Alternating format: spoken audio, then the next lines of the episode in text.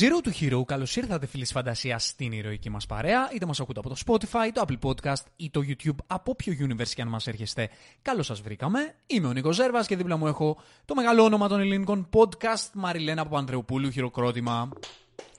Εγώ είμαι αυτή. Γεια σε όλες και όλους. Καλώς ήρθατε και ετοιμαστείτε για την απόλυτη συζήτηση του John Wick franchise λίγες μέρες πριν τη μεγάλη πρεμιέρα του τέταρτου installment που μας έχει γεμίσει με hype. Εντάξει, έχουμε πολύ μερακλειδική εκπομπή σήμερα. Ου. Νομίζω Πολύ- ανυπομονούσαμε εβδομάδες για αυτή την εκπομπή. Ναι, έπρεπε να κάνουμε μια συζήτηση για ένα franchise που νομίζω είναι το νούμερο ένα action franchise των ημερών μας. Αναμφίβολα. Βγάζω έξω το Mission Impossible που δεν είναι της εποχής μας. Συνεχίζει μέχρι την εποχή μας, αλλά δεν είναι της εποχής μας. Έχει αφετηρία τα ζηρούς. Και είναι ένα franchise που έχει όλα αυτά τα στοιχεία τα οποία σε κάνουν να γουστάρεις την κινηματογραφική εμπειρία, αν σ' αρέσει βέβαια ο action κινηματογράφος, γιατί αυτό είναι το είδος που αντιπροσωπεύει. Κάτι το οποίο έχουμε ξεχάσει για χρόνια. Να λέμε ότι αγαπάμε αυτό το είδος κινηματογράφου στη σημερινή εποχή. Και βλέπεις πώς ακόμα αυτό το franchise με τρεις ταινίες και τώρα έρχεται η τέταρτη, η οποία τέταρτη κιόλας κουβαλάει και το hype πάνω της, ότι είναι Ου. και η καλύτερη του franchise. Αλλά από όσο έχουμε δει μέχρι στιγμής, από αυτές τις τρεις ταινίες, πώς κάθε φορά είχε πράγματα να δώσει, πώς η ποιότητα δεν έπεφτε. Ξέρεις τι, όχι μόνο δεν έπεφτε, αλλά ανέβαινε κιόλας. Δηλαδή, πρώτα ήταν πολύ καλή, μας έβαλε στο κλίμα, αλλά από εκεί και πέρα μόνο βελτιωνόταν η κατάσταση. Γινόταν όλο και πιο περίπλοκη η ιστορία και όλο και πιο εντυπωσιακή όλη η παραγωγή. Και τι έχει αυτό το franchise; Αυτό το franchise τι έχει; Πρώτον, έχει action το οποίο απλά δεν υπάρχει. Και όταν λέω δεν υπάρχει, εννοώ ότι στις μέρες μας κυριολεκτικά δεν υπάρχει. Τουλάχιστον στον blockbuster κινηματογράφο του Hollywood, έτσι. Ναι, ναι, ναι, ναι. Δεν υπάρχει. Είναι action το οποίο δεν το βρίσκεις πουθενά. Με αυτόν τον τρόπο κινηματογραφημένο, με αυτόν τον ε, τρόπο ε, σκηνοθετημένο, στημένο, δεν υπάρχει πουθενά. Έχει αυτό το στοιχείο, το οποίο και μόνο αυτό σε κάνει να χαζεύεις με το στόμα ανοιχτό. Έχει σενάριο πραγματικά cool, cool, cool, στιγμές που τις βλέπεις και πορώνεσαι, ασχέτως της δράσης, ατάκες συγκεκριμένες, στιγμές συγκεκριμένες που λες ρε φίλε τι βλέπω, γουστάρεις τη ζωή σου και έχει, έχει βέβαια επίσης μια σκηνοθεσία η οποία όλο αυτό το δίνει ακριβώς με τον τρόπο που πρέπει να το ντύσει και έχει ένα πρωταγωνιστή ο οποίος είναι μορφή, είναι μέγιστη μορφή, είναι και σεναριακά μορφή, είναι πολύ ωραία στημένος, με old school τρόπο, αλλά και με, Και με σύγχρονα στοιχεία. θα και με μπορούσαμε να σύγχρονα πούμε. στοιχεία και με ένα arc πολύ ουσιαστικό και με σ- συναισθηματικό υπόβαθρο, με, με επίκεντρο στην ιστορία του. Και όλο αυτό το ενσαρκώνει ένας τύπος που είναι η μορφή των μορφών. Δηλαδή, ξέρεις, πραγματικά πιστεύω ότι ο Νίο δεν είναι ο Keanu Reeves. Ο John Wick όμως είναι ο Keanu Reeves. Ο John Wick δεν ξέρω τι θα ήταν χωρίς τον Keanu Reeves. Έχεις απόλυτο δίκιο. Ξέρεις τι, είναι τρομερό τι rebranding έκανε στον ίδιο τον ηθοποιό αυτό το franchise.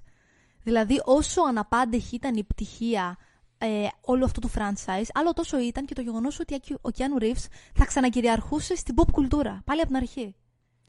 Και επισκιάζοντας έναν ρόλο ο οποίος έγραψε ιστορία, Ιστορία. στον κινηματογράφο. Αναμφίβολα. Ήταν τομή για τον κινηματογράφο το Matrix, το, το πρώτο κυρίως, αλλά και όλο το Γενικότερα, franchise όλο το συνολικά. franchise.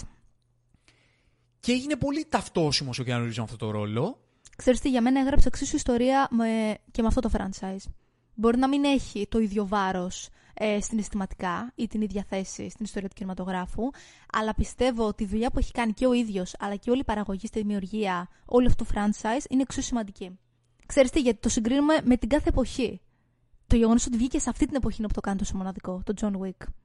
Εμένα αν μου πεις, ξέρω εγώ σε 30 χρόνια όταν θα μιλάμε για την, για την καριέρα του Keanu Reeves και μου πεις πες μου ένα ρόλο, το John Wick ρε φίλε θα σου πω. Ναι, ναι, ναι. Γιατί ο Νίο και το Matrix είναι πολιτιστική κληρονομιά. Δηλαδή ανήκει σε όλο τον κόσμο. Δεν υπάρχει ένας άνθρωπος. Είναι βίβλος. ναι, είναι βίβλος. Αυτό ακριβώς. Δεν ανήκει ούτε στις Βατσόφσκι, δεν ανήκει σε κανέναν. Είναι βίβλος, όπως το πες. Είναι μια, ε, μια ιστορία, είναι ένα franchise που άλλαξε τον κινηματογράφο, που ήταν κάτι πέρα από την πραγματικότητα, πέρα από τον κόσμο, ήταν, Ναι. ήταν κάτι κοσμοϊστορικό. Ο Κιάνου Ρίβς όμως, η ψυχή του είναι σε αυτόν τον ήρωα. Και του ταιριάζει εκπληκτικά στην ιδιοσυγκρασία του αυτός ο ήρωας, γιατί δημιουργεί μια αντίθεση με ό,τι κάνει αυτός ο ήρωας, η οποία είναι ένα statement, είναι ένα έργο τέχνης από μόνο του, το τι είναι ο ήρωας σεναριακά και το τι βγάζει σαν άβρα ο Κιάνου Ρίβς. Δεν θα ήταν σίγουρα ίδιο όλο αυτό το franchise αν πρωταγωνιστής δεν ήταν ο Keanu Reeves. Και υποκριτικά, γιατί έχεις παρατηρήσει, ας πούμε, υπάρχουν τόσες ατάκες που αν τις έλεγε κάποιος άλλος, θα ήταν πάρα πολύ cringy ή cheesy ή αμήχανες. Αλλά έτσι όπως τις δίνει ο συγκεκριμένος, τις κάνανε cool. Ε, Όπως επίσης το μεράκι που έχει για τις ε, σκηνές δράσης ο συγκεκριμένος, δεν θα το, δεν θα το έβρισκες σε άλλο. σω μόνο στον Tom Cruise. σε κανέναν άλλον. Δηλαδή είναι αυτό που κάνει true αυτή την ιστορία. Και για να ξεκινήσουμε, θα πιάσουμε τη σειρά. Σήμερα θα μιλήσουμε με spoilers προφανώς Ε, βέβαια. για τις τρεις πρώτες ταινίες John Wick, αναμένοντας την τέταρτη ταινία, όπου φυσικά θα, πολύ Θα είμαστε σύντομα θα εδώ μιλήσουμε πάλι. και για αυτή. Πριν όμως ξεκινήσουμε, να σας θυμίσουμε ότι αν θέλετε να μας στηρίξετε αλλά και να μας ακολουθήσετε στα ηρωικά μας ταξίδια, μπορείτε να το κάνετε με ένα follow στο Spotify ή με μια εγγραφή, ένα subscribe στο κανάλι μας στο YouTube. Και αν θέλετε να μας δώσετε και λίγο ακόμα force και να μας βοηθήσετε και λίγο παραπάνω και να μας στηρίξετε, μπορείτε να το κάνετε δίνοντάς μας ένα rating καλό αν σας αρέσουμε στο Spotify και πατώντας like στο βίντεο που βλέπετε στο YouTube και βεβαίως αναμένουμε τα σχόλιά σας για να συζητήσουμε όλα αυτά τα οποία συζητάμε εμείς εδώ. Και πάμε να πιάσουμε λίγο την ιστορία του John Wick. Ο, ο John Wick είναι ένας τύπος ο οποίος έχει όλο αυτό το perception του μύθου σε αυτό το πράγμα που κάνει και τον υποδίεται ένας τύπος ο οποίος στην πρώτη του εικόνα είναι ο πιο βαρετός άνθρωπος του κόσμου. Δηλαδή, αυτό το πράγμα που, που θα έβλεπες από τον, από τον Κιάνου, όπως μιλάει, όπως συμπεριφέρεται, είναι ένας καλούλης τύπος που θα μπορούσε να είναι λογιστής. Και αυτή η αντίθεση είναι, ξέρεις, που, που το κάνει όλο αυτό που ακόμα πιο μυθικό. Γιατί υπάρχει αυτό το perception που ο Μπαμπα Γιάγκα, ξέρω εγώ, ο μπαμπούλας, και εμφανίζεται ένας τυπάκος, ξέρεις, με τα μουσάκια του, με τα μακριά του μαλλιά, που θα μπορούσε να το πεις και, και φλόρο Με τα καθημερινά του ρούχα. Με το κουστούμάκι του. Ξέρεις, ένας, μια φιγούρα τόσο καθημερινή, με μια άβρα τόσο γλυκιά, τόσο, τόσο συμπαθής και έχει αυτό το perception του μπαμπούλα και σε όλα τα action scenes τον βλέπεις να σπέρνει και όλο αυτό, ξέρεις, αποκτά ακόμα μεγαλύτερη αξία. Δεν είναι ο μπαμπούλας που μοιάζει μπαμπούλας και γίνεται κάτι τετριμένο, γίνεται κάτι που έχει επίπεδα και η ιστορία του και τα δικά του κίνητρα σε όλο αυτό το πράγμα δεν είναι με το, με το ύφος του. Με τη φιγούρα του μάλλον. Ναι, ξέρεις, το ενδιαφέρον είναι ότι ήταν ο μπαμπούλας πριν αποσυρθεί για λόγους τελείως διαφορετικούς. Όπως ότι μάλλον ήταν ας πούμε, πιο παγωμένος ή δεν ήταν ιδιαίτερα συνδεδεμένος με τα αισθήματά του. Αλλά το γεγονός ότι πλέον είχε ξαναμπεί στο παιχνίδι για λόγους εκδίκησης, νομίζω αυτό είναι που τον κάνει πλέον ακόμη περισσότερο τον Μπάμπα Γιάγκα που όλοι φοβούνται. Γιατί πλέον έχει παραπάνω λόγους να σπείρει το θάνατο και τη διχόνοια. Ένας σωστό τρόπος να το δεις είναι ότι είναι και ένας τύπος που στο άθλημά του κατά κάποιο τρόπο είναι GOAT, ας πούμε, είναι ο μύθος έτσι. Και βλέπεις ότι γύρω του τον αντιμετωπίζουν σαν τον GOAT. Αυτό Έχει είναι. Έχεις δίκιο. fanboys, τον γουστάρουν, δηλαδή οι αντίπαλοι του πολλές φορές θέλουν να αναμετρηθούν μαζί του και θεωρούν ότι είναι και τιμή τους που το κάνουν. Τον βλέπεις στο αποδεικνύει η ταινία το γιατί είναι τόσο καλός. Και το κάνει με πάρα πολλούς ευρηματικούς τρόπους. Έχει τόσες cool στιγμές που θα αναφερθούμε σε κάποιες. Γιατί η δυναμική αυτής της ιστορίας πρώτα απ' όλα είναι το πόσο ευρηματική είναι η σκηνοθεσία και οι χορογραφίες στο κομμάτι του action. Αναμφίβολα. Οπότε το πόσο cool και το πόσο εφάνταστο είναι και το πόσο, αυ- το πόσο αυτό είναι σκηνοθετημένο και δοσμένο και το πώς αυτό συνδέεται με τον ήρωα του John Wick είναι που χτίζει την ιστορία και το, και το μύθο του. Στο κομμάτι της ιστορίας λοιπόν, η ιστορία ξεκινάει με το, η ιστορία του John Wick ξεκινάει με το ότι έχει αποσυρθεί, Έχει χάσει τη γυναίκα του. έχει χάσει τη γυναίκα του και τον βλέπουμε ότι απλά θέλει, επιλέγει μια ίσχυη ζωή. Έτσι. Προσπαθεί να προχωρήσει. Προσπαθεί να προχωρήσει. Και όλο αυτό μπλέκεται με ένα παιχνίδι της μοίρας που αυτός ο κακομύρης ο Θείον Greyjoy, η κατά κόσμον Άλφη Άλεν, τον επιλέγει για να του κάνει τραμπουκισμό. Και δεν ήξερε με ποιον άνθρωπο έμπλεξε. Γιατί η, η επίθεση που κάνει στο, σε εκείνον, στο σπίτι του, που στην τελική είναι ένας σκύλος και ένα μάξι, όπως λένε μετά, για αυτό το λόγο, ξαναμπαίνει στο παιχνίδι έτσι ώστε να εκδικηθεί. Χρησιμοποιεί τις ικανότητές του, τις οποίες είχε αφήσει στην άκρη, γιατί επιλέγει ότι μετά το χαμό της γυναίκας του δεν θέλει πλέον να είναι σε αυτή τη φάση. Θέλει να θρυνήσει. Αυτό είναι που επιλέγει. Και αυτή είναι η αφετηρία του και βλέπουμε πώς μετά είναι όλη η, η ψυχοσύνθεσή του γύρω από αυτό. Ότι αυτός ο άνθρωπος, στο τέλος της ημέρας, είναι ένας τύπος που απλά θα κάτσει σπίτι του, να θυμάται τη γυναίκα του την ανάμνησή της και να πενθήσει. Αυτό επιλέγει να κάνει. Αλλά η ίδια η ζωή, οι συνθήκες είναι αυτός που τον τραβάνε στην προηγούμενη ζωή του.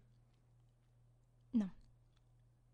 Ξέρεις τι, μου αρέσει πάρα πολύ πώς δίνεις στην αρχή η ταινία, όπως είπες και εσύ, το πόσο καθημερινός φαίνεται. Και αυτό βλέπεις από τις πρώτες στιγμές, όπου κυκλοφορεί με τις φόρμες του, όπου κάνει απλά τις βόλτες του με τα μάξι του.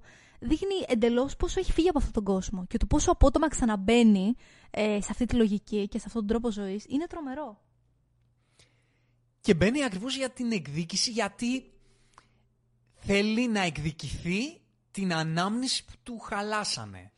Ξέρεις εγώ πώς το αντιλαμβάνομαι. Θεωρώ ότι θέλει να εκδικηθεί γιατί του πήραν το μοναδικό κομμάτι ε, ελπίδας και το μοναδικό όμορφο κομμάτι ανάμνησης όπου είχε. Το δηλαδή, σκύλο. Το σκύλο. Ναι. Δηλαδή ήταν το μοναδικό κομμάτι στο οποίο μπορούσε να εστιάσει έτσι ώστε να αντιμετωπίσει το θρήνο του και να μπορέσει να προχωρήσει η ζωή του. Και αυτό το στέρισαν. Το αμάξι ιστορία- είναι νομίζω, ξέρεις, μια παράπλευρη απώλεια. Ναι, αλλά ήταν ένα, ένα αντικείμενο που κι Της αυτό ζωής συνδεούταν του. με, τη- Ναι, με ναι, ναι. την προσωπική του ζωή. Και εκεί ήθελε να απομονωθεί και του τα γκρέμισαν. Του γκρέμισαν δηλαδή τη φωλιά του. Στο αμάξι ξεκίνησε, ενώ, Ναι. ξέρεις, επειδή Από δεν εκεί έδωσε το ξεκίνησε. αμάξι. Ναι. Αλλά νομίζω ότι το κουτάβι ήταν ε, το σημείο που είπε τώρα θα τους τα πάρω όλα. ναι. Η ιστορία του Τζον Γουίκ γενικά είναι μια μάχη με την κατάθλιψη. Ναι, Και ναι. ένα, ένα ενδιαφέρον κομμάτι στην ιστορία του είναι το κατά πόσο αυτός ο άνθρωπος, όπου η ζωή του ήταν ο θάνατος, δηλαδή η δουλειά του και η ζωή του ήταν ο θάνατος, γιατί και αυτό το κομμάτι είναι πολύ σημαντικό, της, της ιδιότητάς του, Μμμ. το πώς η δική του ζωή είναι έτσι συνδεδεμένη με το θάνατο, θέλει να ζήσει για την, ε, Για, την να θυμάται ανάμνηση της της γυναίκας γυναίκας του. Ακριβώς. αλλά η σύνδεση που είχε με το θάνατο είναι σαν ένας δεσμός που δεν μπορεί να σπάσει. Γι' αυτό και τον τραβάει πίσω αυτή η ζωή. Ναι. Τον τραβάει ξανά, κοντά της- ο θάνατος μάλλον, τον τραβάει και τον τραβάει ξανά. Είναι η ατάκα που του λέει ο μαφιόζος ο Ρώσος, που του λέει αντιλαμβάνεσαι εσύ από ειρήνη, ξέρεις από ειρήνη, που του λέει οκ να, το, να το λήξουμε εν τέλει στη- στο, στην αρχή του, της δεύτερης ταινίας. Να. Οκ να το λήξουμε αφού έγινε ό,τι έγινε. Και του λέει αυτός ξέρεις εσύ από ειρήνη, όντως μπορείς. Και υπάρχει, σου, βάζει, σου μπαίνει αυτό το πράγμα στο μυαλό ότι τι είναι αυτό που συ- τον συνδέει με όλο, με αυτή τη ζωή; Είναι η ίδια του η, η ανάγκη στο να χρησιμοποιεί τον θάνατο, στο να σκοτώνει; Δεν νομίζω ότι το βλέπεις σαν Είναι, ανάγκη. ε, κάρμα. Είναι. Ξέρεις τι, το γεγονός ότι του περνάει τόσο αμεληταίο το πόσους ανθρώπους έχει σκοτώσει. Δηλαδή, δεν είναι ότι απλά καν τους τραυματίζει. Δεν σου λέει απαραίτητα αυτούς όπου ε, έχει ως δουλειά να πάει να τους τηλεφωνήσει. Όσοι είναι παράπλευρες απώλειες. Του φαίνεται τόσο αδιάφορο. Δηλαδή, απλά έτσι να του ανοίξει ο δρόμος. Που δεν θεωρώ ότι το κάνει από ανάγκη. Θεωρώ ότι είναι απλά δυστυχώς ένα μέρος της δουλειάς του. Είναι κάτι δηλαδή που έχει απενοχοποιήσει πλήρως. Εντάξει, θα μπορούσε μετά το αυτοκίνητο και το σκυλό απλά να, να τα αφήσει εκεί και θα τελειώνει η ιστορία πιθανότατα. Αλλά Δεν θα μπορούσε. Πώς θα το κάνει αυτό; Αφού ήρθε ο μ, Σαντίνο κάτω από το σπίτι του και του έδωσε το. στο δεύτερο αυτό. Έτσι ξεκίνησε όμως. Πότε ότι ξεκίνησε το δεύτερο, κατευθείαν μετά το πρώτο. Ναι, σου λέω στο πρώτο όμως. Μετά το πρώτο, Ε, δεν θα μπορούσε να τα άφηνε αφού ήρθε ο άλλος και πάλι στο σπίτι του. Πώς θα τα άφηνε; στο δεύτερο, για το πρώτο σου λέω. Ε, το... Για την πρώτη ταινία. Θα μπορούσε να μην εκδικηθεί, ρε παιδί μου. Α, αυτό εννοείς. Να μην εκδικούταν καθόλου. Να μην υπήρχε δηλαδή καν ιστορία.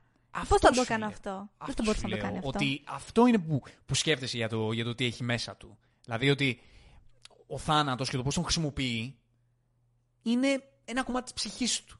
Και επειδή, όπως είπες πολύ σωστά, του είναι και κάτι τόσο απλό, και επειδή έχει το ταλέντο και την ικανότητα να μπορεί να τους θερήσει όλους ανά πάσα στιγμή, πολλές φορές είναι προέκταση της ε, ψυχοσύνθεσής του. Δηλαδή, του είναι τόσο απλό να κάνει το βήμα για να πει: OK, θα σας θερήσω. Δεν ξέρω, ξέρεις, είναι αρκετά μπερδεμένος ο ψυχισμός του. Κάποιος θα μπορούσε να πει ότι μπήκε στη διαδικασία να εκδικηθεί έτσι ώστε να τιμήσει και να δικαιώσει κάπως την ανάμνηση ε, του σκυλιού και της γυναίκας του και ότι, είχε, και ότι του είχε απομείνει. Είναι αρκετά λεπτό το θέμα αυτό, γιατί ξέρεις, είναι αρκετά λίγο μίλητος και ψυχρός σαν ήρωας και δεν σου αφήνει περιθώρια έτσι ώστε να τον ψυχολογήσει ιδιαίτερα. Στο... Στην τρίτη ταινία είναι που βλέπουμε την εξέλιξη του Ναι, άρκτου. ναι, ναι, ναι. Που επί της ουσίας επιλέγει να ζήσει Για να θυμάται το θάνατο τη για να γυναίκα θυμάται του. το θάνατο της γυναίκας του. Γιατί του ανάμνηση. λέει εκεί ο Άραβας της ψηλής τράπεζας, του λέει τι επιλέγεις, τι θέλεις, γιατί θες να ζήσεις; Και λέει θέλω να ζήσω για να θυμάμαι τη γυναίκα μου. Δηλαδή η ανάμνησή της είναι, ξέρεις, είναι το εικόνισμά του. Είναι ο Ακριβώς, Θεός του. ακριβώς. Η ανάμνηση της γυναίκας του. Και είναι ότι δεν θέλει να πεθάνει, όχι επειδή έχει ανάγκη να ζήσει, γιατί έβλεπες ότι η ζωή του, αυτό που, που ιδανικά θα ήθελε να κάνει, δεν είναι κάτι ενδιαφέρον. Είναι μια βαρετή ζωή. Αυτή η βαρετή ζωή όμως έχει σαν Θεό την ανάμνηση της γυναίκας του. Ακριβώς. Ο μόνος λόγος που θέλει να ζήσει είναι αυτός. Δεν μπαίνουν και άλλα μετά. Είναι πολύ όμορφο πάντως το πώς αυτό δείχνει με το γεγονός ότι και στις τρεις ταινίες βλέπει το μικρό βιντεάκι που έχει κρατήσει με τη γυναίκα του. Και με τη φωτογραφία της. Και τη φωτογραφία της. Είναι πολύ όμορφο το γεγονός ότι αυτό δείχνει σε κάθε ταινία. Και αυτό επίσης είναι ένα κομμάτι που τον κάνει έτσι τραγικό ήρωα. Ότι, Δεν μπορεί Ένας- να προχωρήσει. ότι δεν μπορεί να προχωρήσει και το πόσο τον έχει σημαδέψει ο θάνατος. Έναν άνθρωπο Μμμ. ο οποίος ήταν η δουλειά του να σκοτώνει. Δηλαδή, σαν η ζωή να τον πλήρωσε με το ίδιο νόμισμα. Ναι, νομίζω ότι κάποια στιγμή το αναφέρει κιόλας αυτό. Ότι είναι σαν να πλήρωσε ακριβώς από τη μοίρα το γεγονός ότι είχε σπείρει ο ίδιος τόσο θάνατο. Και ίσως είναι επίσης τραγικός ήρωας γιατί είναι καταδικασμένος να έχει την ικανότητα να επιβιώνει και να ζει έχοντας σαν σύντροφο το θάνατο. Δηλαδή, Να, σωστά. η σχέση αυτού του ήρωα με τον θάνατο και το οποίο έχει προέκταση με το πώς έχει κάνει master την τέχνη του θανάτου, του λέει στην τρίτη ταινία πάλι ο, ο Ιάπωνας, ο σεφ, που τον προσέλαβε η δικαστή της ψηλής τράπεζας, του λέει εμείς είμαστε ίδιοι. Και του, του λέει βέβαια ο Τζον Wick, όχι δεν είμαστε ίδιοι. Και μετά του ξαναλέει όταν ξανασυναντιούνται και στην τελευταία τους μάχη. Του λέει είμαστε ίδιοι, είμαστε masters of death. Δηλαδή, είναι ένας, ένας ήρωας ο οποίος έχει κάνει master την τέχνη του θανάτου, ζούσε μέσα από αυτή, αυτά είναι η ιδιότητά του, ήταν Την τελειοποίησε. τέλειο, την τελειοποίησε και αυ- η σκιά του θανάτου είναι αυτή που τον, ε, που τον καταθλίβει και τον, και τον βουτάει στο δράμα. Και τον έχει παγιδεύσει σε αυτό το επάγγελμα. Δηλαδή, δεν μπορεί να φύγει από αυτό. Θέλει, δεν θέλει.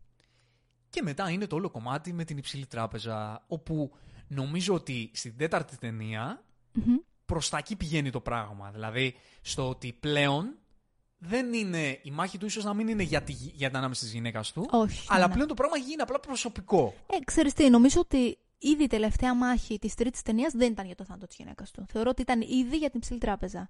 Δηλαδή, θεωρώ ότι η τελευταία, ε, όλο το τελευταίο 40 λεπτό της τρίτης ταινίας, ε, από τη στιγμή που τον πείθει ο Winston ότι πρέπει να ταχθούν στην ψηλή τράπεζα, από εκεί και πέρα θεωρώ είναι καθαρά θέμα του να σπάσει αυτή η δικτατορία της ψηλής τράπεζας και των κανόνων που την υπηρετούν.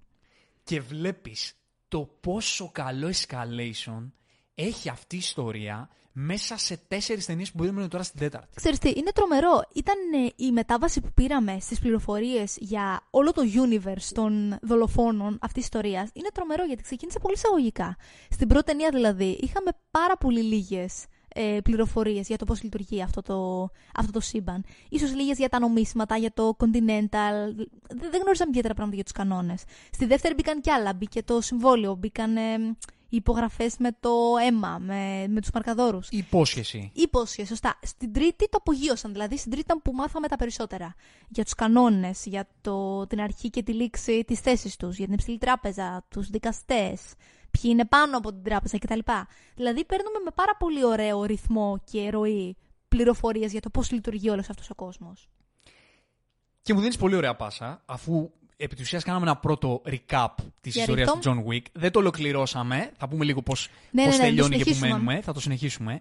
Αλλά θα κάνω εδώ την την παρένθεση, ε, μιας και μιλήσαμε για το σενάριο, για να μιλήσουμε λίγο για τα, για τα τεχνικά. Γιατί, όπως είπες και με αυτά που συζητήσαμε, εμένα το, η άποψή μου για το, για το John Wick γενικότερα είναι ότι ναι, είδαμε γαμάτο action. Ναι, έχουμε μορφή και Άνου Reeves, John Wick φανταστικός. Ναι, σκηνοθεσία του Σταχέλσκι, υπέροχη. Θα μιλήσουμε και γι' αυτό. Βέβαια. Αλλά το κύριο που έχει αυτή η ιστορία έχει ένα σενάριο του Derek Kolstad το οποίο είναι γαμάτο. Είναι απίθανο. τόσο απλό. Είναι απίθανο. Δεν γίνεται να έχεις μία σειρά ταινιών που να σε κρατάει χωρίς να έχει καλό σενάριο. Και όταν λέω καλό σενάριο, δεν εννοώ γιατί πολλές φορές μπλεκόμαστε με το α, τι είναι ποιότητα και το τι δεν είναι, ή πολλές φορές ας πούμε, που συζητάμε για μια ταινία, μια super hero movie και λες θα βγούμε εμείς και θα πούμε ρε παιδιά το σενάριο έχει θέματα. Και θα γυρίσει κάποιος και θα πει Ε, τι περίμενες, ξέρω εγώ. Είναι super hero movie, ξέρω εγώ, απλά να περάσουμε καλά. Για να περάσεις καλά με μια ταινία, με μια ιστορία, πρέπει το σενάριο στα επίπεδα αυτά τα οποία χρειάζεται να μπορεί να σου δίνει πράγματα, να μπορεί να σε κάνει attach συναισθηματικά, να σου δίνει έναν ήρωα που έχει αρχή, μέση και τέλος, που έχει έναν προορισμό, που έχει ένα universe building το οποίο σε βάζει σε αυτόν τον κόσμο και σε βάζει να καταλάβεις πράγματα. Για αυτό που είχε να κάνει αυτή η ιστορία, το σενάριο για μένα είναι καταπληκτικό. Και χωρίς να είναι ιδιαίτερα επίσης περίπλοκο. Γιατί βλέπουμε πολλές φορές και λέμε ότι θέλουμε να είναι ιστορίες έτσι περίπλοκες και να έχουν πολλά layers ε, και να είναι βαθιστόχαστε και να συμβολίζουν πράγματα. Εδώ δεν έχει τίποτα τέτοιο. Η ιστορία σαν ιστορία είναι πάρα πολύ απλή.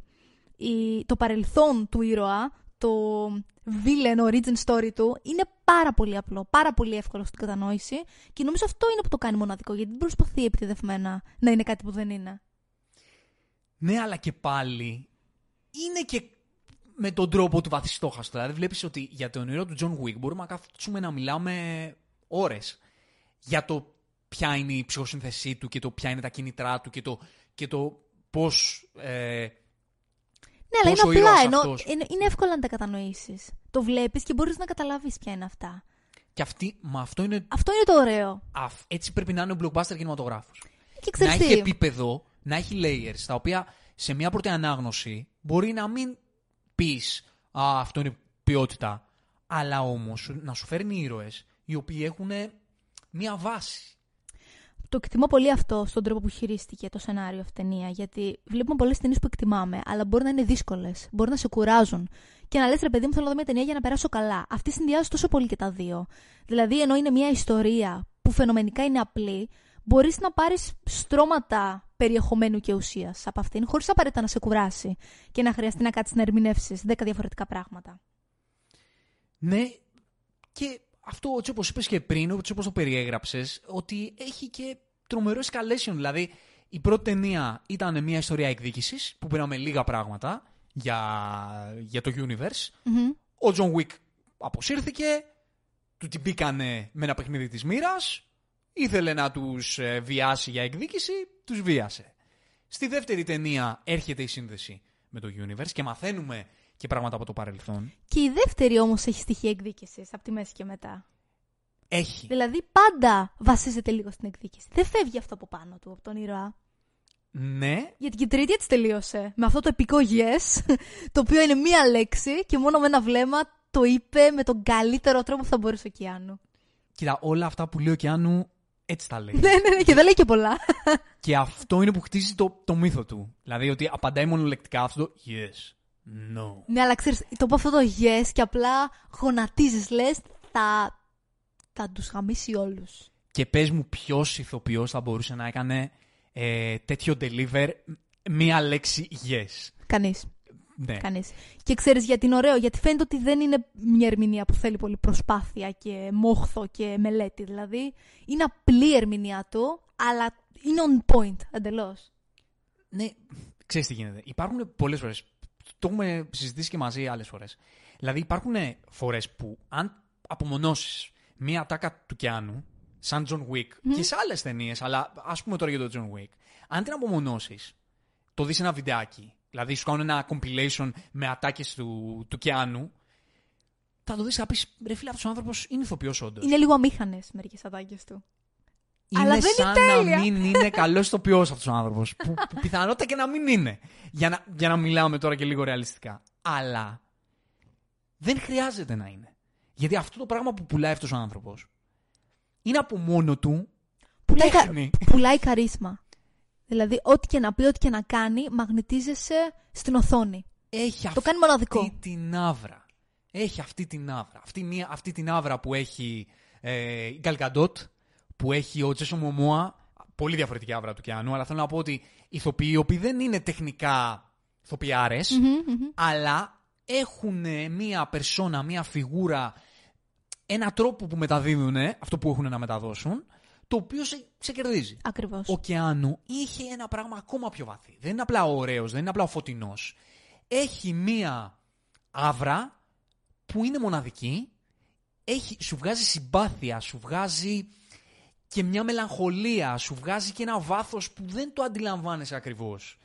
Και με αυτόν τον ήρωα δεν είναι εκπληκτικά, είναι το τέλειο πάντρεμα. Οπότε αυτό το απλά yes που του γράφει ο Κόλστατ να πει και το κάνει με αυτόν τον ουγκάνο τρόπο κατά κάποιο μπορεί να το πεις και έτσι και εμένα έτσι λίγο ε, μπορείς να το πεις και βαρετό αλλά με τη φιγούρα του με το Αυτή πώς είναι η είναι φιγούρα του, στημένος, ακριβώς. Με την άβρα του, με τον τρόπο του με ό,τι σου έχει χτίσει η ιστορία για τον ήρωα αυτόν ε, πολλές φορές πεθαίνεις από τα γέλια και πεθαίνεις από τα γέλια με το πόσο cool είναι αυτό το πράγμα δηλαδή Ξέρεις ποιο είναι το φοβερό όμως, ότι δεν προσπαθεί να είναι cool. Δηλαδή δεν λέει ατάκες για να ακουστούν μπάντας. Ή δεν τον βλέπεις να κάνει, ας πούμε, εξόδους όπου λες την έκανε για να την κάνει. Φαίνονται cool επειδή την κάνει αυτός. Αλλά σαν ατάκες, ας πούμε, αν τις έλεγε κάποιος άλλος, δεν θα ήταν cool. Θα ήταν οι προβλέψιμε ή βαρετέ. Έχει και ατάκες όμως που είναι. Ναι, που είναι γαμάτες. Τώρα βέβαια, τώρα που το λες, άμα κάνω αναδρομή, δεν ξέρω αν αυτές οι ατάκες, αν τις έλεγε άλλος, θα ήταν cool. Ακριβώς. Που Στα του λόγια λέει- μου έρχεσαι. Εκεί που η, η ατάκα που γέλασα περισσότερο, και το λέω γέλασα. Με τα σκυλιά. με το, με το πόσο cool είναι. Με ποια λες εσύ με τα σκυλιά. Λέω με τα σκυλιά όταν πέθανε ε, ένα από τα σκυλιά της Χαλιμπέρη και ξέρεις, γυρίζει και, τη... Α. και σκοτώνει το. Σκοτώνει. Πάει να σκοτώσει, ρε παιδί μου, τον τύπο που σκότωσε το σκυλί. Και, και γυρίζει και λέει στον, στον Γιάννο, λέει σκότωσε τον σκύλο μου. Και λέει αυτός πίστεψε με, καταλαβαίνω. ναι. I Αλλά know. το είπε με το πιο έτσι βαρετό και αδιάφορο βλέμμα. Δεν Νομίζω είπε ξεκαρδίστηκα. ακριβώς I know. Ότι καλύτερα. ή που του λέει ο Winston, εκεί νομίζω είναι η αγαπημένη μου ατάκα. Ε, σ- σ- και στις τρεις ταινίες που του κάνει. Ξεκινάνε ξέρω, εγώ, στο Continental να κάνουν τελική μάχη Ναι. με τους ε, ανθρώπους ε, της υψηλής τράπεζας που τους περιμένουν αυτοί οχυρωμένοι. Και είναι απλά ο Κιάνου, έχει και πέντε κακομύριδες του Continental πρόβατα Ναι, με καημένοι. προς σφαγή. έχει και τον υπέροχο Lance Reddick. OK. Ε, και του λέει ο Winston, ε, οκ, τι χρειάζεσαι; Και λέει, I need guns. Όπλα. Ναι, ναι, ναι. Lots of guns. Όπλα. Χρειάζομαι πολλά όπλα. Και όντας στην τρίτη ταινία και ξέροντας πλέον πολύ καλά αυτό το είναι ικανό να κάνει, δηλαδή τον βλέπεις ότι το ζητάει σε φάση πώς. Θέλω να κόψω ένα μήλο και ζητάς, ξέρω εγώ, Μαχαίρι, έτσι. τι χρειάζεται. Ε, φέρε μου μαχαίρα να το κόψω. Δηλαδή, Έτσι απλά. Ε, φέρε μου όπλα να τους καθαρίσω. Είναι δηλαδή. Και το παραδίδει έτσι με αυτό το ράθιμο τρόπο κι άνω. Και είναι Έτσι, όλο ένα έχεις δίκιο. masterpiece. Έτσι δίκιο, έτσι ακριβώς είπε και στο τέλος δεύτερης ταινίας, κυριολεκτικά στο τέλος, που πάλι μιλούσε με τον Winston και λέει: Όσους και να φέρουν, δεν έχει σημασία, γιατί θα τους σκοτώσω. Του λέει. Και το είπε πάλι τόσο έτσι. Θα σου πω ποια είναι η ατάκα γιατί, υποτονικά. γιατί την έχω κρατήσει. Που στη δεύτερη ταινία που μ, τον κυνηγούν όλοι. Ναι. Πλέον είναι καταζητούμενος. Και του λέει, του λέει ο Winston, ξέρω εγώ, σου δίνω μια ώρα να φύγεις. Και, του λέει- και του λέει ο Κιάνου, ε, «Α- απλά πες τους, ε, ξέρεις κάτι, Winston, πρι- πριν φύγω. ε, πριν φύγω για αυτήν την ώρα που μου ζητώ Απλά πες τους. Whoever comes, whoever it is, I will kill them. I will kill them all. Βούτυρο στο ψωμί του. Απλά πες τους, ρε παιδάκι μου, και εγώ θα φύγω. Θύμησέ του. Όχι, εγώ θα τρέξω. Αφού, αφού πρέπει να τρέξω, θα τρέξω. Απλά πες τους ότι όποιος κάνει τον κόπο να έρθει να με σκοτώσει, θα τον σκοτώσω. Όσοι είναι, όποιος κι αν είναι, ό,τι κι αν είναι, θα τον σκοτώσω. Ένας άνθρωπος, ας πούμε, που είναι Master of Death και απλά ενημερώνει ότι όποιος έρθει να με σκοτώσει, θα τον σκοτώσω. Και βλέπεις κάτι, δεν το λέει. Δεν είναι η ερμηνεία του γεμάτη αυτοπεποίθηση και, και υφάκι. Δεν το λέει δηλαδή με αλαζονία. Το λέει σαν να λες πάω στη δουλειά μου το πρωί. Γι' αυτό είναι τέχνη. Είναι, υ- Γιατί αν είναι βάλεις έναν υπέροχος. άλλον άνθρωπο να πει αυτές τις ατάκες, θα φανεί 90s. Που δεν είναι κακό καθόλου. Αν έβαζες έναν τύπο σαν τον Bruce Willis. Καλή του ώρα να είναι καλά ο άνθρωπος. θα φαινότανε πολύ μάτσο, ωραίο κι αυτό. Καθόλου δεν το κατακρίνω. Όχι, αλλά είναι Ωραιότατο. λίγο στερεοτυπικό, ρε παιδί μου. Αλλά είναι στερεοτυπικό, Είναι είναι, το άλλη κλασικό- εποχής. Οκ, ε, εγώ δεν θα με χάλαγε, γιατί πλέον αυτά δεν τα βλέπουμε και μας λείπουν. Δεν θα με χάλαγε. Αλλά θα ήταν expendables. Μμμ. Οκ. Ναι. Ωραίο κι αυτό, αλλά χαμηλότερο επίπεδο σε αξία, σε βάρος. Ισχύει. Όταν βλέπεις τον Κεάνου με αυτόν τον τρόπο να τα πετάει Λίγο σαν να μην νοχελικά. τρέχει τίποτα, όλο αυτό το πράγμα είναι ένα πανέμορφο πράγμα. Ναι. Ναι, ναι, ναι. Συμφωνώ απόλυτα. Ξέρεις τι μου αρέσει πάρα πολύ στο γεγονός ότι έτσι όπως εξελίχθηκε η ιστορία, η πρώτη φάνηκε σαν μια οριακά B-movie που απλά δεν τρεπόταν και να το πει. Αλλά όσο προχωρούσαν ταινίες, ανέβηκε τόσο πολύ σε ποιότητα που πλέον δεν μπορείς καν να το πεις ούτε, όχι απλά B-movie, αλλά ούτε καν μια απλή action ταινία. Δηλαδή έχει τόσο περισσότερο βάθος και, και ουσία. Έχει αξία. Η τρίτη Τι στο- ταινία αυτή- αυτό είναι το αριστούργημα. Το λέω από τώρα. Είναι αριστούργημα. Δεν ξέρω τι θα δώσει την τέταρτη. Γιατί πραγματικά μου Για πολλούς η φαίνεται. τρίτη είναι χειρότερη. Δεν μπο- Μου φαίνεται αδιανόητο αυτό. Ναι. Πώς γίνεται να τους φαίνεται; Κοίτα, είμαι μεγάλη λάτρης των πολεμικών τεχνών και των πολεμικών χορογραφιών. Αυτή η ταινία είναι εικόνισμα για το πώς πήρε 10, κυριολεκτικά 10 διαφορετικές action sequence και η κάθε μία από μόνη της ήταν ένα αριστούργημα. Οπτικά, χορογραφικά, ερμηνευτικά, από όλες τις απόψεις. Με αυτό το λίγο διακριτικό χιούμορ που είχε, το οποίο να τον πούμε, όσο χιούμορ έχει η ταινία, είναι υπέροχο. Είναι ατάκες που δεν είναι καν αστείες. Αλλά για κάποιο λόγο ταιριάζουν τόσο πολύ στη συγκεκριμένη ιστορία και είναι απίστευτα ψυχολογικέ. Καλό σενάριο. Καλό σενάριο. Αυτό, λέμε. σωστά. Καλ- αυτό σημαίνει καλό σενάριο. Βλέπεις για μια blockbuster ταινία. Ξέρεις Και- το λέω ναι. γιατί όπως και να έχει, ε, τα τελευταία χρόνια έχουμε μια πολύ συγκεκριμένη μανιέρα ε, για το πώς δημιουργούνται οι action ταινίες. Και αυτή παρεκκλεί απ' όλα. Δηλαδή έχουμε πολύ προβλέψιμες ατάκες. Έχουμε, ξέρουμε ακριβώς τι θα γίνει στην αρχή, τι θα γίνει στη μέση, πώς θα καταλήξει, πώς είναι οι ήρωες, το γεγονός ότι όλοι είναι πρωτοκλασσάτοι με ένα τεράστιο budget. Που να το πούμε, τα budget στα John Wick δεν είναι τεράστιο. Είναι πολύ σημαντικό αυτό. Είναι, εντάξει, είναι προφανώς μεγάλο, αλλά δεν είναι πελώριο. Δεν είναι μισό δις η κάθε ταινία. Είναι πολύ οκ. Δηλαδή βγάζει πολύ περισσότερα από όσα νομίζουμε επειδή πάει καλά από άψη εσόδων. Και αυτό το οποίο βλέπουμε επίσης πάρα πολύ είναι ήρωες οι οποίοι είναι 100% προβλέψιμοι. Εδώ πέρα έχουμε το άλλο άκρο.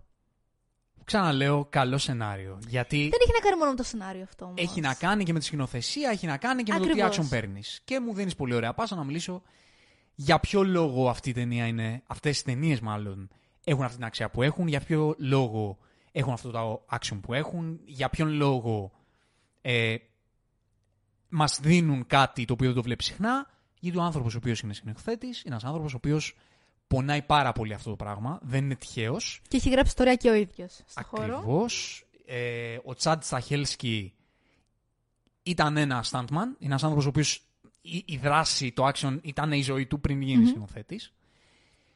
Ο Τσάντ Σταχέλσκι, αν δεν το ξέρεις κι εσύ, ήταν ε, από τις πρώτες του δουλειές, ήταν body double του Brandon Lee στο κοράκι. Έλα, δεν το ήξερα Και αυτό. ήταν ο άνθρωπος, όπου όταν πέθανε ο Brandon Lee, έκανε το double, έκανε το σώμα για να κολλήσουν τη μούρη του Brandon Lee Έλα, ρε. ε, στα shootings μετά τον θάνατό του.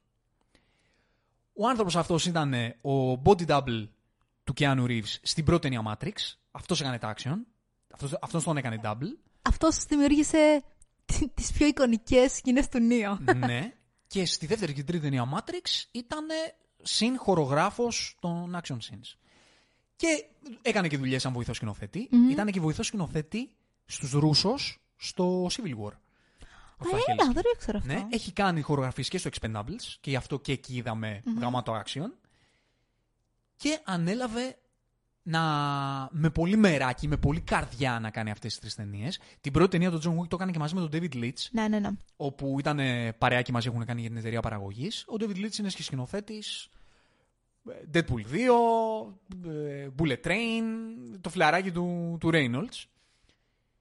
Και αυτός ο άνθρωπος, ακριβώς επειδή έχει βάσει καρδιά σε αυτό το πράγμα, επειδή το action το κάνει με μεράκι, δεν το κάνει διεκπαιρεωτικά, δεν το κάνει στουντίστικα, το κάνει με καρδιά, το κάνει με ψυχή και ξέρει και να το κάνει. Ξέρει να το στείνει και ξέρει και να το σκηνοθετεί. Γι' αυτό το λόγο είχαμε τόσο όμορφο action το οποίο σε πολλές σκηνές είναι έργο τέχνης. Δηλαδή, Λοιπόν, Πραγματικά. θα σου πω, αυτό το οποίο κράτησα πολύ από το πώς ήταν στημένη η δράση ήταν το γεγονός ότι βλέπουμε ε, σκηνές όπου δεν αλλάζει το πλάνο για 5-10 λεπτά. Δηλαδή βλέπεις ότι ο Κιάνου κάνει τα πάντα, ας πούμε. Το πλάνο δεν αλλάζει καθόλου. Δεν έχεις χορογραφίες που είναι μόνο ακροβατικά και δεν υπάρχουν συνεχή κοψίματα στο μοντάζ όπου καταλαβαίνεις ότι γίνονται έτσι ώστε να μην δείξεις ποιος, ε, ποιος κάνει τη χορογραφία. Αυτό είναι τρομερό, δηλαδή φαίνεται τόσο πιο ρεαλιστική έτσι η, η χορογραφία. Δεν είναι εύκολο αυτό να συμβεί. Είναι τέχνη αυτό να γίνει. Δεν είναι σωστά. εύκολο. Πρέπει να έχει και πρωταγωνιστή που να μπορεί. Δηλαδή, και αν μπορεί, δεν μπορείς να το κάνεις Ε, εύκολα. μπορεί αρχικά γιατί έκανε το 85% των. Αλλά ρε, εσύ, όπως των ακριβώς σκηνών. είπες, το καλό action ξεκινάει από εκεί.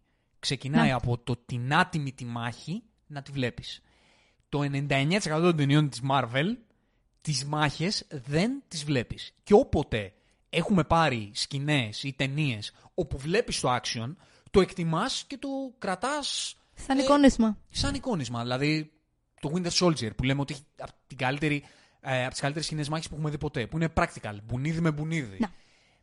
Είναι αυτό το πράγμα. Ε, θυμάμαι ας πούμε στο Infinity War τη σκηνή που παίζει μπουνιές ο Hulk με το Thanos που παίζουν box και λες ρε φίλε να μια action σκηνή. Γιατί; Γιατί έβλεπες τα μπουκέτα του Thanos πάνω στο Hulk και του Hulk πάνω στο Thanos. Αυτό το πράγμα στο blockbuster κινηματογράφο δεν το βλέπουμε συχνά πλέον. Και βλέπεις όλα τα action στο John Wick να είναι στα μάτια σου. Να βλέπεις όλη, όλη τη σεκάνς κανονικά. Χωρίς όπως λες να Ακριβώς. έχει κάτι πολλά, χωρίς να είναι αυτά τα, τα Είναι- φευγαλέα, τα κουνήματα της Ακριβώς. κάμερας. Δεν είναι κουνημένα καθόλου και είναι πολύ μακρινά τα πλάνα. Και είναι και καλλιτεχνικά δοσμένα. Δηλαδή, οι γωνίες, η ατμόσφαιρα. Ο φωτισμός είναι τρομερό.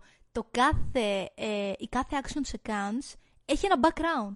Είτε αυτό θα είναι neon, είτε θα είναι με τις μπαλαρίνες να χορεύουν, είτε με κλασική μουσική από πίσω, είτε να είναι ό- όλο σκοτάδι στα, στα στενάκια και να βλέπεις μόνο τις σκιές τους. Είναι, είναι σαν ποίηση, είναι απίστευτο το πόσο καλλιτεχνικά έχει δώσει τις σκηνές. Δηλαδή θέλει να περάσει τόσο όμορφα την αντίθεση του πόσο όμορφο είναι κάτι τόσο σκληρό και βίαιο.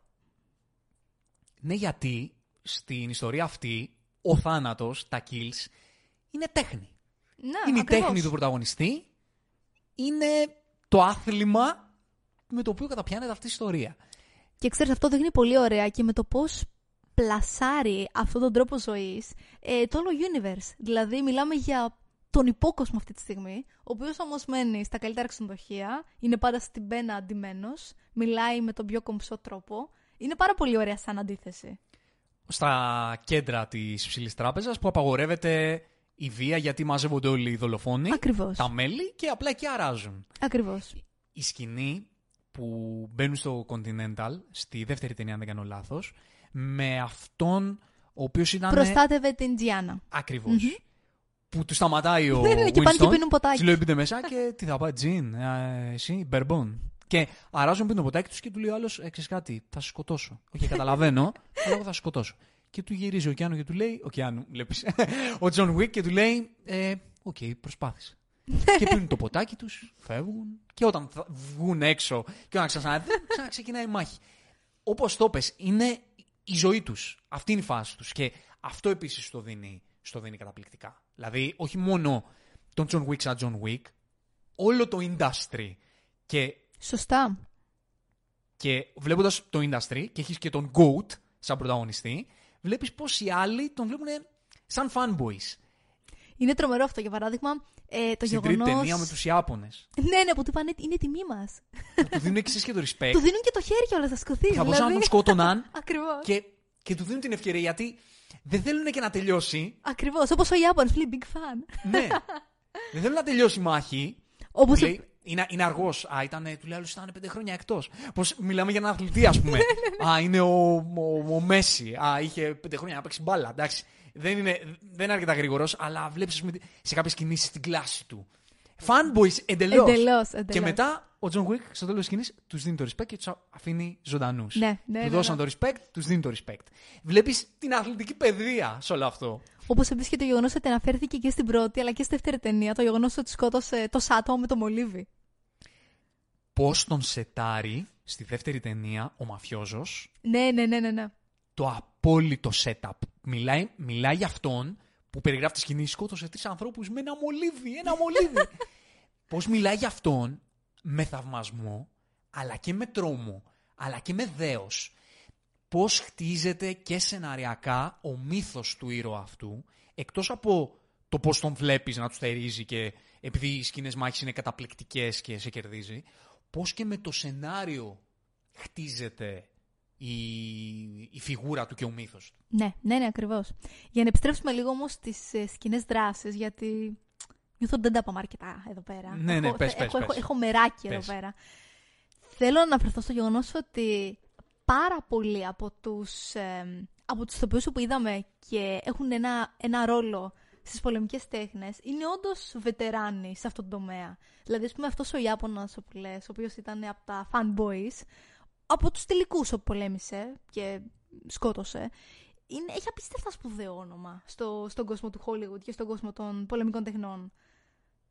Δηλαδή, δεν είναι τυχαίο το, το ποιους έχει διαλέξει αυτός ο σκηνοθέτης για να πάρουν μέρος σε αυτήν την ταινία. Φαίνεται ότι παίρνει πάρα πολύ στα σοβαρά και τις πολεμικές τέχνες και μάλιστα επίσης αυτό βλέπουμε και από τις ίδιες χορογραφίες. Το γεγονός ότι έχουν ένα μίξ από πολεμικές τέχνες, από λαβές, από, ε, από κυριολεκτικό ξέρεις, ε, ξύλο.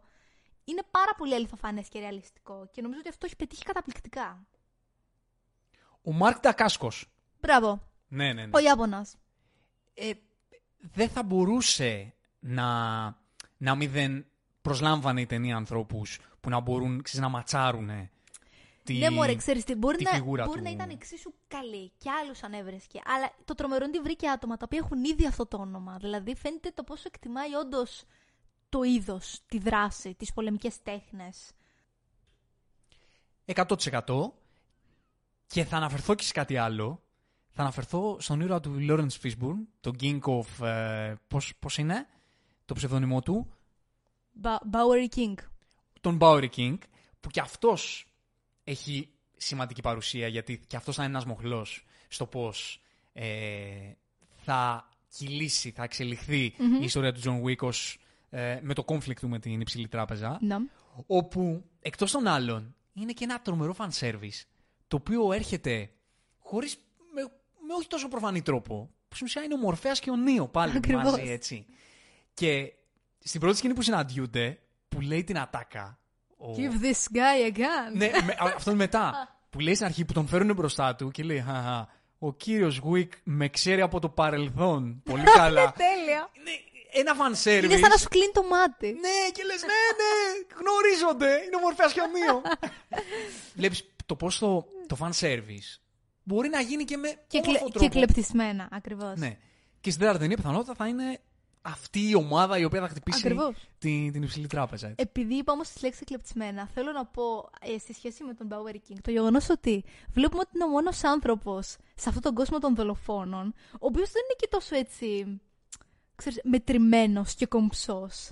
Ξέρεις, μιλάει λίγο πιο λαϊκά, ας πούμε, λίγο πιο αυθόρμητα. Νομίζω δίνει τόσο ωραία διαφοροποίηση σε σχέση με όλους τους υπόλοιπους. Ναι, γιατί είναι και λίγο παιχνίδι εξουσίας Είναι όλο πιο αυτό. χήμα, ξέρεις. Πηγαίνει, πηγαίνει και, στο, και στο κομμάτι του παιχνιδιού εξουσίας η ιστορία. Σωστά. Αφού γελικύρης και λέει, εμένα θα αντικαταστήσεις τον βασιλιά του Μπάουερ, εγώ είμαι ο βασιλιάς. Δεν μπορείς να βάλεις άλλο βασιλιά. Δηλαδή, πετάει ατάκες που είναι τρομερές. Και γενικά η, και η φάση του, του Winston, δηλαδή η ιστορία αφού ξεφεύγει στο, προς το τέλος της τρίτης ταινίας από το προσωπικό κομμάτι του, του Κιάνου και το πώς ε, η παλιά του ζωή του τραβάει πίσω, έχει την ανάμεση της γυναίκας του λέει ζωντανός γι' αυτό. Στο τέλος, όπου έρχεται το μεγάλο, ε, η μεγάλη απόφαση που πρέπει να πάρει, που του θέτει τον προβληματισμό ο Winston, ότι ή γίνεσαι, συνεχίζεις τη συμβατική ζωή που κάνεις, γινόμενος μέλος της ψηλής τράπεζας και με σκοτώνεις, που παίζει πολύ ωραία το χαρτί του εδώ, εδώ ο Winston, Του δίνει και το όπλο, κυριολεκτικά. ναι, ή έρχεσαι μαζί μου και πάμε να τους χτυπήσουμε. Και επιλέγει αυτό το δρόμο ο Νίο, δηλαδή σε εκείνο το σημείο Λίγο, ε, εγώ θα έλεγα ότι είναι λίγο ευκολόπιστος εδώ. Δεν ξέρω, μου φάνηκε σε εισαγωγικά μειονέκτημα του χαρακτήρα του Τζον. Δηλαδή, σαν να πείστηκε πολύ εύκολα, ρε παιδί μου. Ναι, αλλά πατάει όμως όλο αυτό στο πώς θα απαντήσεις με θάνατο στον θάνατο και το πώς Ναι, δεν ξέρω. θα νομίζω... βάλεις ένα οριστικό τέλος. Γιατί ίσως Νομίζω εδώ θα αισθάνεται- ήθελα άλλη μια σκηνή. Ξέρεις, Ναι. Να τον δούμε να τον πείθει λίγο παραπάνω. Ή τουλάχιστον έδειχνε λίγο παραπάνω, ξέρεις, το ότι ήταν απογοητευμένος από το σύστημα ο Κιάνου. Ο, ο Κιάνου, απίστευτο. Ναι. Ο Τζον. Εντάξει, ξέρει τα κουμπιά του Winston; ναι, βεβαίως. Ο σπουδαίο Ίαν ΜακΣέιν. Ε, Βέβαια, έχει πλάκα γιατί το μοναδικό που κάνει ο Winston είναι να κάθεται απλά και να πίνει το ποτό του. Και να λέει do your thing, do your thing. Εντάξει, η σκηνή με το Winston στην τελική μάχη στην Τρίτη. Ναι, φόπλα κάθεται μέσα που στο, απλά πίνει το ποτό του. στο φυλάκι. Οι άλλοι οπλίζονται σαν τους αστακούς. και αυτός πίνει το ποτό Η του. άλλη τον αράζει παίρνει τηλέφωνο και του λέει, ξέρεις, έχεις λίγες ώρες Και απλά ζωή. στο κλείνει τα μούτρα. Και στο τέλος, όταν φεύγουν, τους σηκώνει και το ποτήρι και τους κάνει και μια πρόποση. Ναι, ναι. Στο καλό, παιδιά. Και μου, από, με πάνω, την νίκη. και από πάνω βάζει να παίζει ο χειμώνας του Βιβάλντι από τις τέσσερις εποχές. Που παίζει, Έπος. παίζεται από τα μεγάφωνα. Ό,τι καλύτερο. Ε, να φτιάξουμε λίγο ατμόσφαιρα για τους καλεσμένους μας. Ο Winston, η υπερμορφή δεν υπάρχει. Ό,τι καλύτερο. Δεν υπάρχει αυτό, αυτό το πράγμα. Ε, ο, ο Ian McShane, ο Ιούδας από το Ιησού από Ναζαρέτ. Ποτέ δεν αυτός ο άνθρωπος, ό,τι ρόλο και να κάνει, πάντα θα είναι για μένα ο Ιούδας από τον Ιησού από Ναζαρέτ. Σπουδαίος. Α, Στη φάση ναι, του την εννοείται. πουλάει εκπληκτικά στο ρόλο αυτό. Και ε, με βάση αυτό που πες πριν, ξέρει τα κουμπιά του, του John Wick. Μμ. Και το πιάνει και λίγο στο συναίσθημα, γιατί ίσως και ο ίδιος ο Τζον δεν θέλει να τον σκοτώσει. Και πατάει λίγο συναισθηματικά, έλα μαζί μου να τους φάμε. Ναι, ναι, και λέει κιόλα θα προτιμούσα εξάλλου να πέθανα από φίλο παρά από εχθρό. Ναι. Ξέρεις, δηλαδή, το λέει πολύ. Παίζει πολύ καλά το χαρτί πολύ του και του το πολλά. λέει και ο, ο Λανς Ρέντικ, ο ήρωας του Λανς Ρέντικ, ότι έπαιξες καλά, okay, well played boss. Σωστά, σωστά. που τον πυροβολεί στο τέλος, Ναι, τον ναι, ναι, ναι, γυρίζει ναι. και τον ρίχνει από κάτω, ξέροντας βέβαια ότι ο John Wick θα επιβιώσει, προφανώς. Ε, όπου ο Winston στην ουσία ξέρει ότι σε μια μάχη με την υψηλή τράπεζα δεν μπορεί να βγει κερδισμένο. Αλλά όντως, όπως λέει και η δικαστής, χρησιμοποιεί τον John Wick σαν αναμοχλό πίεση έτσι ώστε να του δώσουν πίσω τη θέση του. Ακριβώς. Τώρα, αν όντως έχει στο μυαλό του να επιτεθεί εν τέλει, θα το μάθουμε στην τέταρτη ταινία. Εμένα μου φάνηκε αρκετά σίγουρος πάντως. Δεν ξέρω, αυτή η τελευταία σκηνή, αυτό το yes μου φάνηκε αρκετά απόλυτο. Ότι όντως δηλαδή κορέδωσε και τον John Wick. Ναι. Ναι. Δηλαδή, όντως, Ναι, δηλαδή την έφερε είμαι και σίγουρη ότι ήξερε ότι μπορούσε να Χωρίς να θέλει, βιώσει. βέβαια. Δεν ήταν δηλαδή ότι ήθελε να τον σκοτώσει. Αλλά ξέρεις, θα μπορούσε να τον ειδοποιήσει, ρε παιδί μου, λίγο. Να του πει, ξέρεις. Πέσε λίγο κάτω. δηλαδή, ας τον, ας τον ενημέρωνε για το ότι πρόκειται να, να παίξει λίγο το, το παιχνίδι. ε, άμα τον ενημέρωνε, δεν θα μπορούσε να το παίξει. Ναι, Δεν θα απλά ήταν έτσι, all in απλά έτσι τον ο θύμωσε John λίγο Wick. παραπάνω από όσο θα έπρεπε. Δεν ξέρω αν τον θύμωσε ο ίδιος. Λες Μπορεί τον να τον- θύμωσε ο ίδιος. Μμ, ξέρω εγώ, δεν σου φάνηκε λίγο θυμωμένος. Εγώ θεωρώ ότι στην τέταρτη ταινίας ίσω υπάρχει κάποιο twist. Λες, ε. Ότι, Κοίτα, δηλαδή, είναι και ο- τρεις ο ώρες. Winston- Δεν γίνεται να μην υπάρχει κάποιο twist. Για όνομα του Θεού, θα βλέπουμε τρεις ώρες. Τρεις ώρες είναι το. Δύο ώρες και 51 λεπτά. Τέλεια. Μμμ. Και λένε ότι είναι όλες κρίσιμες. Καθόλου Ναι. filler. Καθόλου κοιλιά. Μα υπάρχει ιστορία εδώ. Ναι, Υπάρχει βέβαια. ιστορία. Βέβαια. Εννοείται Δηλαδή, και υπάρχει. Περιμένουμε να δούμε θεωρητικά τη μάχη. Να σου πω κάτι, είχε 10 action sequence αυτή, περιμένω πάνω από 10. Μόνο από εδώ πρέπει να βγουν δύο ώρες. Με βάση αυτά που ακούμε, μάλλον θα υπάρχουν. Ναι. Λένε ότι είναι επική δράση. Ναι, ναι, ναι. Δεν, πραγματικά δεν μπορώ να διανοηθώ Πιστεύω. πώς θα το ξεπεράσουν αυτό. Δεν μπορώ να το διανοηθώ. Το πιστεύω. Μετρώ μία-μία τις κοινές δράσεις που είχε η Τρίτη. Η, τι να πω, η σκηνή με τα μαχαίρια, η σκηνή με τα σκυλιά ήταν η μία καλύτερη από την άλλη. Πάντως ήδη τα ratings είναι τρελά για την Διθυραμβικά. τέταρτη ταινία. Ε, δηλαδή, εντάξει, έχεις εμπιστοσύνη. Δηλαδή, αν σου έχουν δώσει τρει Εγγύηση. ταινίες, αυτές που σου έχουν δώσει και η τρίτη ταινία μετά από δύο προηγούμενες ήταν σε τέτοιο επίπεδο και είχε ακόμα πράγματα να σου δώσει, ακόμα κούλινε να σου δώσει, ακόμα σκηνέ μάγια να σου δώσει και ιστορία να σου πει. Και ξέρεις ότι οι ταινίες πάνε προ- προοδευτικά. Από το καλό στο καλύτερο. Ναι, οπότε είναι λογικό να έχει εμπιστοσύνη. Δηλαδή, Ναι. είναι μια ταινία που λες, θα πάω να δώσω τα λεφτά μου. Δηλαδή, δεν το σκέφτεσαι. Ακριβώς. Αν έχεις δει τις προηγούμενες και ξέρεις τι έχει να προσφέρει, είναι το safe. Θα πάω, θα περάσω καλά. Και με αυτά τα, μ, ε, τα reviews που ακούμε μέχρι στιγμής, που οκ, δεν λέω ότι πρέπει να παίρνουμε και τόσο σοβαρά τα reviews, αλλά, Όχι, αλλά σου δίνει μια πρώτη εικόνα, ρε παιδί. αλλά μου. σου δίνουν μια πρώτη εικόνα, ειδικά όταν είναι τόσο Ακριβώς. διθυραμικά τα σχόλια. Θυμάσαι με το Top Gun. Μα, μα το Θεό το πήρε Ναι. στο στόμα μου. Αυτό πήγα να πω. Που θε- Τελευταία φορά που το άκουσα αυτό ήταν για το Top Gun. που ακούγαμε διθυραμβικά σχόλια και Και ήταν λέγαμε όντως είναι άξια». δυνατόν. Όντως. Και όντως. Ακριβώς, ακριβώς. Ναι. Υπάρχει μια μαζική έτσι αποδοχή αυτής της. Πάντως, ξέρεις, επειδή είπες τώρα τις λέξεις, ξέρεις ότι θα περάσει καλά. πραγματικά εκτιμώ τόσο παραπάνω αυτή την, ε, αυτό το franchise από το απλά θα πάω να περάσω καλά. Θεωρώ ότι έχει γυριστεί με τέτοια μαεστρία και μεθοδικότητα και τέτοια ποιητικότητα μέσα στην βία και, και την καλτιά της, όπου θεωρώ ότι είναι πραγματικά πολύ πιο βαθύ ως αριστούργημα από ότι απλά μία action ταινία για να περάσει η ώρα. Γιατί πολλοί θα το πούν και αυτό, ότι ξέρεις, κάτι πήγα και πέρασα καλά. Δεν ξέρω, εμένα μου φαίνεται πολύ πιο μελετημένο και σωστά υπολογισμένο για τα δεδομένα του action κινηματογράφου είναι αριστούργημα αυτό το ε, franchise. Εγώ δεν έχω ξαναδεί κάτι τέτοιο ναι. σε σκηνές μάχης. Το έχω δει μόνο σε ασιατικές παραγωγές όπου είναι μόνο πολεμικές τέχνες. Αυτό έχει όμως και σύγχρονα στοιχεία. Είναι νουάρ, είναι, έχει παντού απίστευτα χρώματα, έχει πλάνα τρομερά, η φωτογραφία είναι επική. Δηλαδή έχει τόσα παραπάνω να σου πει απλά από ωραίες σεκάντ δράσεις ή από απλά έναν cool ήρωα. Παύλα Βίλεν. Ναι, οι, οι σκηνές δράσει δεν είναι απλά ωραίες. Είναι αριστορηματικέ. Είναι αριστορηματικέ. Δηλαδή, αν γυρίζονταν αυτές πριν 20 χρόνια, τώρα θα είχαν μείνει στην ιστορία. Για μένα έχει ακόμα μεγαλύτερη αξία που γίνονται τώρα. Συμφωνώ, γιατί συμφωνώ, αλλά θέλω να σου πω. σε ένα κινηματογράφο που δεν υπάρχει αυτό το πράγμα πουθενά άλλο. Απλά ξέρεις, επειδή πλέον με τέτοιο περιεχόμενο δύσκολα λέμε για, για τα σημερινά έργα ότι αυτό θα μείνει στην ιστορία. Ε, είναι πολύ μετρημένα πράγματα που έχω δει τα τελευταία 2-3 χρόνια που ξέρω ότι θα μείνουν στην ιστορία για τα επόμενα 30 χρόνια. Σίγουρα αυτό όμως η ποιότητα που έχει είναι κάτι που αν έβγαινε όντως στα σε, σε εισαγωγικά χρυσά χρόνια των ταινιών, θα είχε μείνει στην ιστορία, σίγουρα. Είναι ένα franchise που νομίζω μας δίνει αισιοδοξία ότι ακόμα στις μέρες μας μπορεί να γίνουν. Μπορεί να γίνουν ωραία πράγματα. Μπορεί να υπάρχει αρχικά μπλοκμπαστερικό κινηματογράφος. Ναι, και αυτή η τέταρτη ταινία πραγματικά μακάρι να είναι έτσι επισφράγηση αυτού του πράγματος. Δηλαδή ότι υπάρχει ένα franchise που έχει κάνει τρεις ταινίες και οι τρεις είχαν πράγματα να σου δώσουν και έκαναν escalate όπως είπες και τη δράση και, και το coolness και το arc του ήρωα. Και το universe. Και το universe, ναι. Το, το πώς το ανοίγουν προοδευτικα Και να πάρουμε μια τέταρτη ταινία η οποία να έχει πάλι πράγματα να δώσει, πάλι στιγμές. Ακριβώς. Μια εξέλιξη της ιστορίας. Αυτό είναι και η στάντη για το πώς θα το κάνουν αυτό εφόσον εφόσον συμβεί. Είναι και αισθάνεται πραγματικά. Αυτά. Αυτά. Εντάξει, είναι, είναι μια ιστορία που εμείς τη γουστάρουμε πάρα πολύ. Δηλαδή, και νομίζω ότι όσοι γουστάρουν αυτού του είδους ταινίες περιμένουν πώς και πώς την τετάρτη ταινία και mm-hmm. γουστάρουν πολύ την ιστορία του John Wick.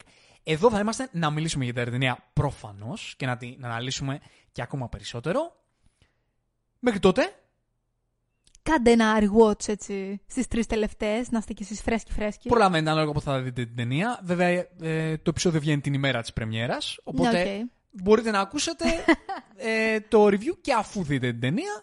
Αν έχετε προγραμματίσει να τη δείτε τις επόμενες μέρες, ζεσταθείτε. Αν την ακούτε σε ένα μελλοντικό, ε, σε ένα μελλοντικό χρονικό σημείο, ε, να ξέρετε τι hype είχαμε για αυτή την ταινία. Προφανώς.